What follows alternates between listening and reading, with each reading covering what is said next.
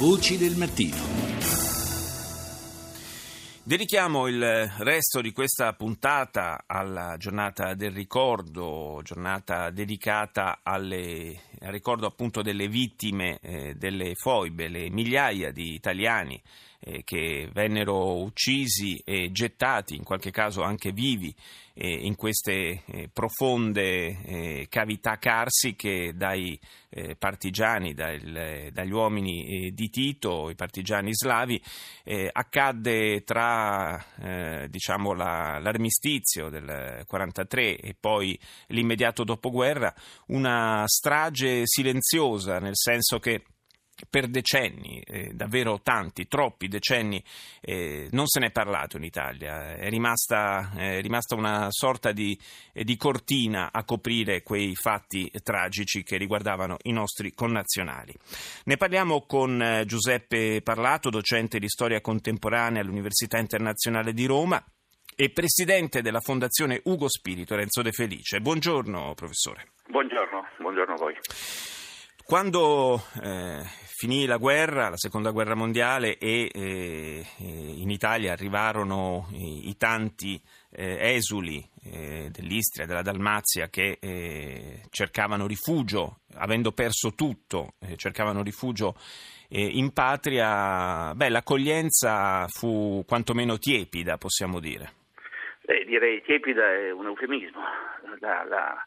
L'accoglienza fu, fu sostanzialmente pessima, non c'era la cultura dell'accoglie, dell'accoglienza che c'è oggi, questo è indubbio, venivamo da una guerra, quindi eh, persone che giungevano in un territorio italiano devastato dalla guerra potevano generare sospetto, ma si trattava di altri italiani. No? Sì, si erano comunque di... poveri che eh. si andavano a sommare ad altri eh. poveri. Quindi... Esattamente, eh. esattamente.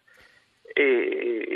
In più ci fu una componente forte, direi questa fece veramente la differenza, eh, di carattere ideologico, perché è chiaro che eh, la situazione politica di allora vedeva un partito comunista eh, non, cioè fino a, al maggio del, al giugno del quarantotto legato vicino a Tito, poi comunque eh, sempre legato all'Unione Sovietica e quindi poco sensibile, diciamo, alle Eh, alla situazione di questi italiani che lasciavano comunque il paese di un socialismo reale per venire in un paese capitalista. Non è che le altre forze politiche però abbiano dimostrato no, no, granché, eh, grande no, disponibilità. Ecco. No, no, il Partito Comunista mobilitò anche eh, le, le, le, diciamo, i militanti per, per contestare questa presenza, ci furono episodi molto, molto sgradevoli come quelli di Bologna, di Ancona, dove questi poveretti vennero lasciati eh,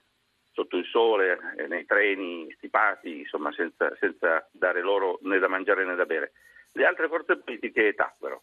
Alcune se ne disinteressarono totalmente, come i partiti di centro, eh, i liberali, i repubblicani, i socialisti, i socialdemocratici. E la Democrazia Cristiana eh, era molto imbarazzata, perché in realtà la prima parte di questa attività l'aveva vissuta insieme con il Partito Comunista al governo fino al maggio del quarantasette. Poi Tito, quando si sgancia dall'Unione Sovietica, o per meglio dire quando Stalin caccia eh, Tito dal Comintern, eh, beh, Tito diventa un alleato possibile, diventa un elemento da coccolare perché, mm. perché l'Occidente vede la cortina di ferro spostarsi verso est.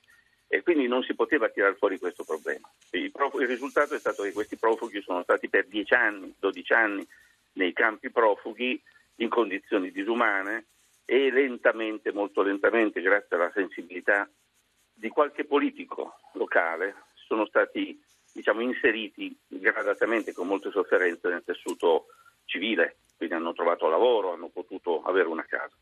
Ma è stata una pagina brutta. Eh, senza dubbio, anche perché il, in questi casi il silenzio non è meno colpevole eh, del, certo. del, rispetto al comportamento di chi addirittura certo. eh, li osteggiò. Eh, un silenzio che non, non ha riguardato per decenni soltanto eh, la classe politica. Eh, io insomma ricordo, è eh, passato qualche annetto, insomma, ma mm-hmm. ricordo quando, quando ho studiato storia eh, a scuola certo. di, di, di questa tragedia non c'era traccia sui nostri libri. Certo, no. Adesso grazie a questo, a questo giorno del ricordo, la situazione è sicuramente diversa. Quando, quando all'università faccio lezione e affronto questo tema, sento, vedo che gli studenti già conoscono, sanno perlomeno che cos'è una foiba. Eh, ma eh, quando ho studiato anch'io eh, non, non, non c'era assolutamente nulla, eh, nessun riferimento nei libri di testo, gli storici non se ne occupavano, eh, gli storici se ne sono occupati, e lo dico a proposito della mia categoria, mettendo, mettendo anche me in mezzo, eh, se ne sono occupati poco eh, quelli, ma, ma intanto se ne sono occupati quelli che venivano, cioè gli storici che abitavano nelle zone più interessate, sì. Gli storici di Trieste. Eh, Gli altri se ne sono occupati dopo il millenovecentottantanove, cioè quando è caduto il muro, tutta una serie di problemi e di eh, remore sono venute meno. Eh, insomma, c'è davvero da fare un bel esame di coscienza a livello nazionale per, eh, per questo oblio che, al quale abbiamo condannato eh, tanti nostri connazionali. Io ringrazio il professor Giuseppe Parlato per essere stato nostro ospite stamani a Voci del Mattino. Grazie. grazie. E saluto il presidente della Lega nazionale del Comitato Martiri delle Foibe, Paolo Sardos Albertini. Buongiorno. Buongiorno, buongiorno a voi. Possiamo dire che, vista la, la maniera indiscriminata eh, nella quale eh, gli italiani vennero massacrati a quell'epoca, eh, quello sia stato un, una sorta di, di tentativo di pulizia etnica vera e propria? Eh, direi che è stato anche questo, ma sostanzialmente qualcosa di diverso. Va ricordato un dato fondamentale: l'autore di quelle stragi è stato Tito, il comunista Tito, che stava costruendo il suo Stato, e le stragi delle Foibe erano funzionali a, alla costruzione del nuovo Stato comunista, mentre la cacciata degli italiani era funzionale a garantirsi che le nuove frontiere non venissero messe in discussione. In questo senso, quanto è avvenuto può essere capito pienamente solo se inquadrato in questa logica, la logica del terrore, che è la stessa che ha perseguito in altre parti d'Europa in quella stagione di Stalin, e la stessa che Tito ha perseguito in quella stagione nei confronti degli italiani, ma anche nei confronti degli sloveni e dei croati. È importante ricordare che migliaia di italiani sono stati massacrati da Tito nella primavera del quarantacinque, ma decine di migliaia di sloveni e centinaia di migliaia di croati nello stesso periodo hanno subito la stessa tragica sorte. È per questo che io mi propongo di invitare nelle prossime celebrazioni anche i rappresentanti sloveni e croati che ricordano questi loro caduti, e a mia volta di essere pronto a intervenire alle loro manifestazioni. Cioè, c'è stata una tragedia comune, sì, e va ricordata come tale, perché allora diventa motivo di unità nel guardare al futuro.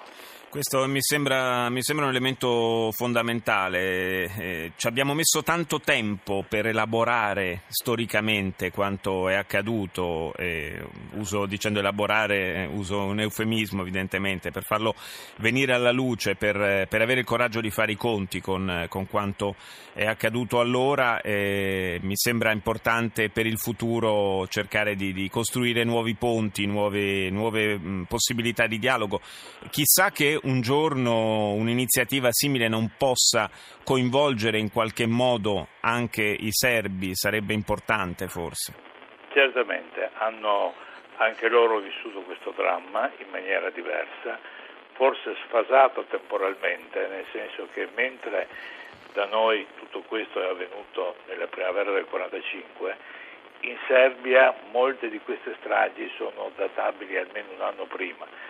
Cioè, teniamo conto che la conquista da parte di Tito della città di Belgrado è stata accompagnata con delle stragi ad opera dell'Osna di Tito indicibili. Mi raccontavano degli storici serbi che stanno tuttora ritrovando delle fosse comuni nella città di Belgrado, erano arrivate a tredici fosse comuni in una città, quindi in effetti anche la Serbia è stata coinvolta.